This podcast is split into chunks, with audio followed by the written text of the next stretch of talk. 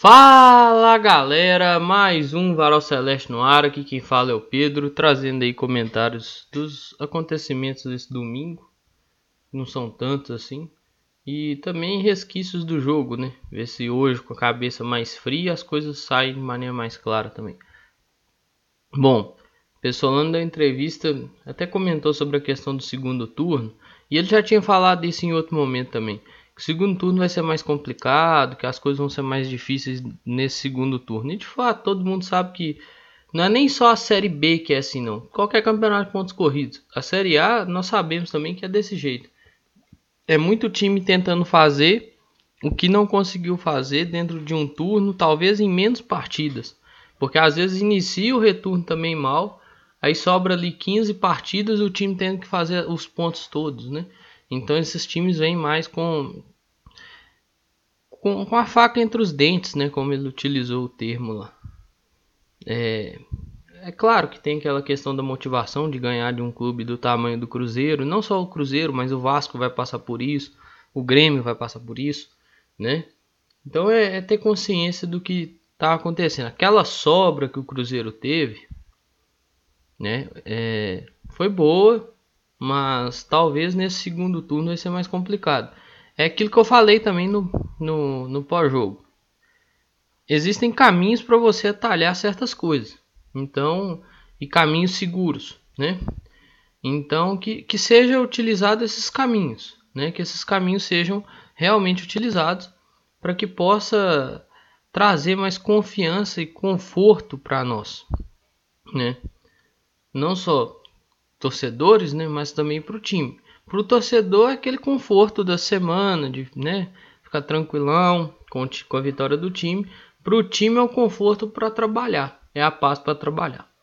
É, eu quero só lembrar uma coisa, ele falou que ele falou que derrotas em casa podem acontecer ou é, tropeços, né? Empate ou derrota em casa pode acontecer.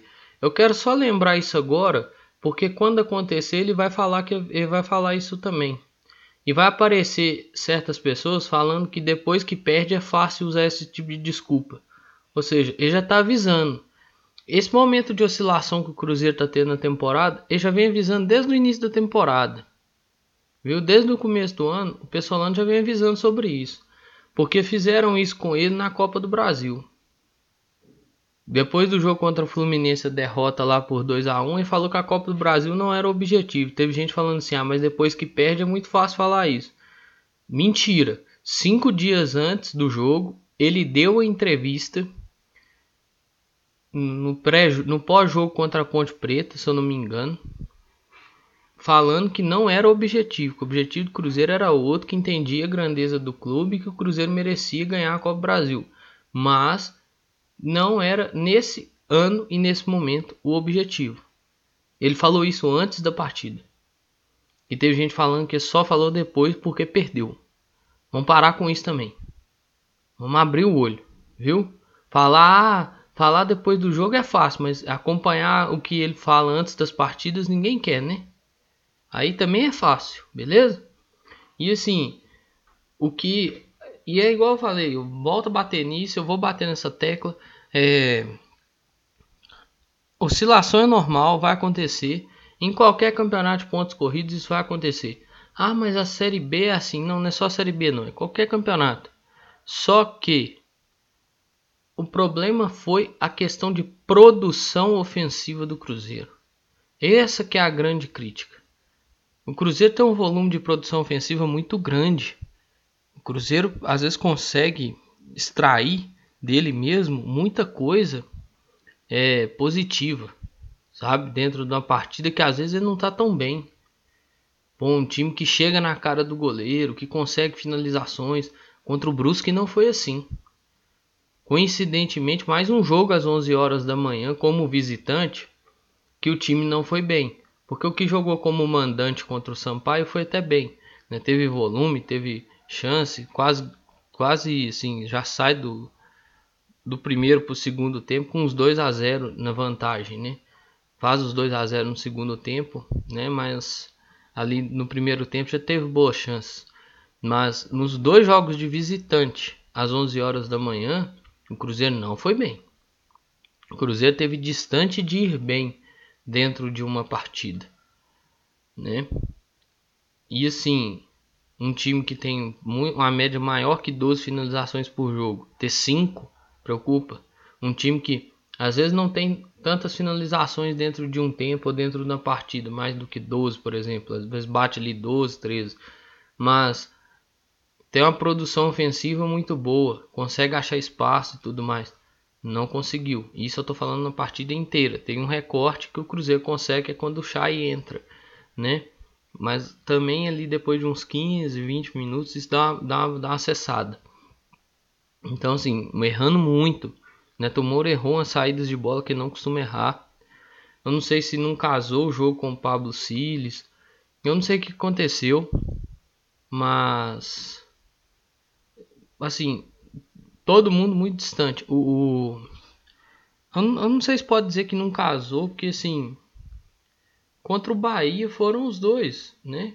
Os, os, o Neto Moura e o Pablo Siles foram os titulares daquela partida contra o Bahia. Não sei se dá para dizer que não casou. Eu acho que o time não conseguiu render, não conseguiu performar. Então, acho que vai muito além de uma, de uma questão de, de casamento de, de jogos, sabe? De, de estilo de jogo. Eu acho que isso aí passa por uma questão até mesmo de rendimento no dia. O rendimento do Cruzeiro no dia não aconteceu, infelizmente. Infelizmente. Assim, assusta, sabe? Assusta. E quando eu boto lá no título mais sorte do que juízo, porque teve horas que o Cruzeiro deu mais sorte do que o juízo. E eu nem tô falando só do pênalti. Neto Moro perdeu uma bola que gerou um ataque. Não foi nem um contra-ataque, porque o Cruzeiro tava no campo de defesa do, dele ainda, né? Gerou um ataque para os caras. O Zé Ivaldo perdeu uma bola que também gerou um ataque. Assim, foi uma sucessão de perda de bola que foi gerando ataque. O Machado perdeu uma. Então, assim, quem foi bem contra o Bahia, citando aqui o Machado, o Machado foi até bem contra o Bahia. Foi até bem mas não conseguiu manter a atuação. O Zé Ivaldo foi até bem contra o Bahia também. Perdeu uma bola aqui, outra ali que o Rafael é, conseguiu salvar, né? Aquela bola do Rodalega. Mas o Zé Ivaldo foi bem contra o Bahia também não conseguiu repetir. Toda aquela atuação contra o Bahia não foi atuação repetida em Brusque. E talvez isso dá, dá uma esquentada na cabeça da gente. Então é por isso, velho. Não, não acha assim, ah, pô, mas é, isso aí é Série B. Não, de fato. Isso aí não é Série. Eu gosto de dizer que isso aí é o campeonato. Só que, quando não tem uma atuação que está próxima do que o clube vinha apresentando ao longo do, do ano, tem que ser pontuado. Agora, se não puder pontuar mais as coisas, não puder criticar, vai ficar complicado, né? Então tem que ponderar isso aí também né? Entender que essas críticas elas são normais, são válidas. Claro, tem uns que são para mais, tem uns que se passam igual. Eu, eu, eu sei que eu, eu, dei, eu dei uma passada né? na, na questão da crítica, tanto no Twitter, aqui no episódio de ontem também eu dei, dei uma passadinha. Mas, assim, tem que ter consciência disso aí. Eu, eu, eu, até, eu acho que eu até me justifiquei no episódio, mas eu lá tá lembrando as coisas. É, o Cruzeiro ganhou jogos que não foi tão bem assim. E para citar um, Cruzeiro e Criciúma, o Cruzeiro ganha aquele jogo. O Cruzeiro não estava tão bem na partida. No último lance do jogo, o Cruzeiro ganha a partida com um chute de fora da área do Jajá. O Cruzeiro teve o último lance do jogo também contra o Brusque. Só que cai no pé do Fernando Canezinho, na cabeça, né?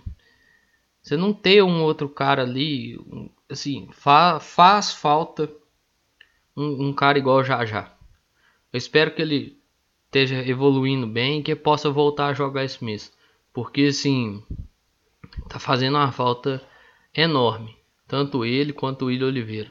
O William Oliveira, igual eu falei, pelos movimentos que eu via fazer e tal, num vídeo até que publicou no Instagram, eu acho que daqui a pouco volta. Eu quero ver o já já. Quando é que volta, assim?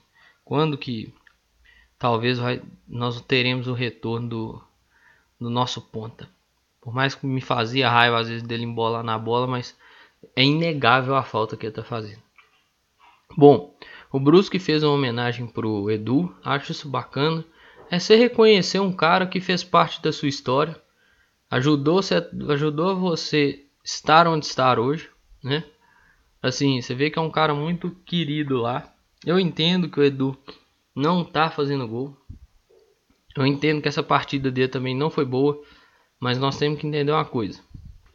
E isso aqui nem é passação de pano. Isso aqui é um, é um ponto de, de crítica também. Mas daqui a pouco vem a crítica. Primeiro vamos entender uma coisa. A bola para ele não chegou nesse jogo, né?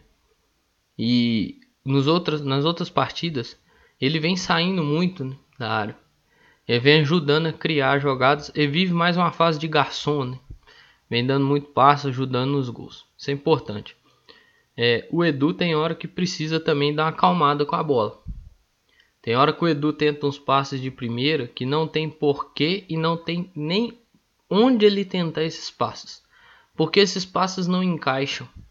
Esses passes simplesmente não encaixam. E aí ele tenta esse tipo de passe e perde a bola. Tá precisando ter uma calma. Pô, domina a bola, segura, faz a parede, sabe? É melhor. Porque aí você toca de maneira segura. Eu entendo que o passe de primeiro ele ajuda a quebrar a linha mais fácil.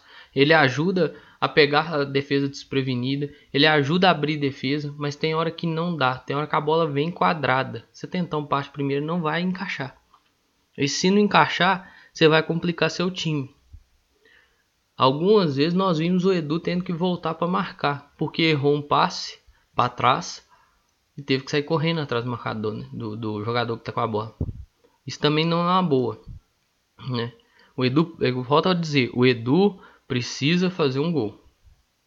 Mas o Edu também precisa olhar essas coisas que eu pontuei aí, que é ter paciência com a bola, a bola chegou, calma a bola. Se dá para tocar de primeira e rápido, certinho, beleza, toca. Isso aí não vou discutir. Mas se não tem como, a bola veio quadrada, não inventa, domina ela, calma ela no pé e às vezes você voltar ela com quem é a opção mais segura é melhor do que você tentar fazer um lançamento, fazer alguma coisa. Beleza? Ou fazer um toque de primeira. Tem hora que isso vai dar certo, mas tem hora que não vai dar. E pode ser perigoso a hora que não der. Beleza? O Cruzeiro parece que vai encaminhando um acerto aí com Wesley Davi. É assim que eu vou chamar ele agora. Viu? Não Wesley Gasolina. Mas o Wesley Davi aí pode pintar no Cruzeiro. Que ele pinte essa semana. Tomara que esteja dentro do avião agora. Ele, o empresário e os documentos, tudo, certificado de transferência, tudo, porque nós precisamos de um lateral para sábado. Eu já estou preocupado com o jogo contra o Tombense desde ontem, desde domingo. Eu tô, já estou seriamente preocupado. Porque se não tiver um lateral direito, quem joga titular é o Romo. Giovanni saiu machucado e o Léo Paz não está à disposição. Então, se não tiver um lateral direito para sábado, que é aquela pessoa lá no cara chega e bota para jogar. Se não tiver esse cara passado do Romulo joga. Viu? Inclusive é um crime você ver o Romulo jogar. Eu vi muita gente falando assim: ah, os, os laterais do Cruzeiro não baixam nem tiro de meta. Hum, mas tem que marcar, né? Seja onde for no campo. O Romulo não consegue fazer isso em lugar nenhum. O Romo não consegue marcar em lugar nenhum do campo. Ele foi sair para dar um bote. Que talvez o Stênio tinha que ter voltado para fazer cobertura e depois esse trocado, mas isso aí não, não, vou ficar debatendo isso agora, porque isso aí é movimento do, do jogo, do estilo de jogo do treinador. Ele foi sair para dar um bote, ele foi facilmente batido. Assim, é assustador tanto que ele não consegue render, não consegue nem marcar. Aí é complicado. Você não consegue. Ele não consegue, ó, marcar lá na frente que ele já tá lá. Imagina eu voltar para marcar. Igual, por exemplo, Léo Paz faz, o Giovanni faz. Os dois fazem. Pode pegar os jogos dele e vocês vão ver. Vocês vão ver. Léo Paz volta para marcar. O Giovanni volta para marcar. O Giovanni às vezes está banado, chega atrasado, faz umas faltas que não deve fazer. O Léo Paz às vezes também chega atrasado no lance, o cara já foi, né? Mas volta para marcar às vezes com muita eficiência em determinados momentos. Então é pensar nisso. lateral volta para marcar sim. Ah, não baixa sim. Pode reparar nos jogos. O Romulo não baixa, velho. Não baixa. Isso é preocupante. Porque não baixa a hora que tem que baixar. Você imagina a hora que não tiver que baixar, velho. O cara não acompanha, velho. Não acompanha. Ele vende todo mundo que joga do lado dele. O volante que joga do lado dele. O zagueiro que joga do lado dele. E o ponta que joga do lado dele. Ele vende todo mundo. Ele vende todo mundo. Ele atrapalha todo mundo. Melhor coisa seria o Romulo aceitar de forma honesta que ele não tem capacidade de ser titular e, não, e pedir para não entrar nem no decorrer da partida. Porque beira a ser sacanagem, viu? E o Machado como um lateral direito já é bem uma realidade, viu? Vocês podem ficar tranquilo. É, até caminhando aqui para finalizar, falando até de dois tópicos, um deles eu já iniciei falando no episódio, que é o seguinte: Cruzeiro vai ter, vai, vai ter um segundo turno muito mais complicado, assim como todos os clubes do, do campeonato e precisa voltar a ganhar fora. Cruzeiro tem dois meses que não ganha fora. Ah, Pedro, mas a última vitória foi dia 3 de, de junho. Ainda nem dia 3 é. É, só que o Cruzeiro não joga fora de casa antes do dia 3, né? O Cruzeiro joga dia 6 em casa. A o, o outro jogo que é fora de casa é dia 9. Então vai dar os dois meses já, né? Então eu vou considerar. Tem dois meses que o Cruzeiro não ganha fora de casa. Precisa voltar a ganhar. Precisa voltar a equilibrar. Ah, eu entendo que os jogos vão ser mais complicados. Eu entendo, com certeza. Isso é normal, inclusive.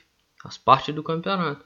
Só que Cruzeiro precisa arrumar formas reencontrar aquelas formas de atalhar certos processos fora de casa. O Cruzeiro não está conseguindo fazer esse tipo de processo. E isso é que está gerando um grande problema e é um grande dificultador para o clube. Beleza? Então acho que tá na hora de pensar essas coisas aí e de achar que, ah, pô, beleza, o campeonato é assim, o campeonato é assim, mas lembrar que tem formas para quebrar esse tipo de coisa. E o Cruzeiro está precisando se reencontrar com essas formas, beleza? No mais, eu acho que tudo que eu tinha para falar eu falei, tá dando dar uma conferida nas anotações aqui. É, não, realmente. Tudo que eu tinha para falar eu falei, pessoal. É, tem aqueles dois recadinhos básicos, né? Utilização de máscara, tampando nariz e boca e vacina no braço. Esses dois fazem parte de um conjunto necessário de proteção. E no mais é isso aí, pessoal. Um grande abraço a todas e todos. Eu espero que vocês fiquem bem. Se cuidem. Cuidem de vocês e cuidem de seus próximos. Valeu! Falou!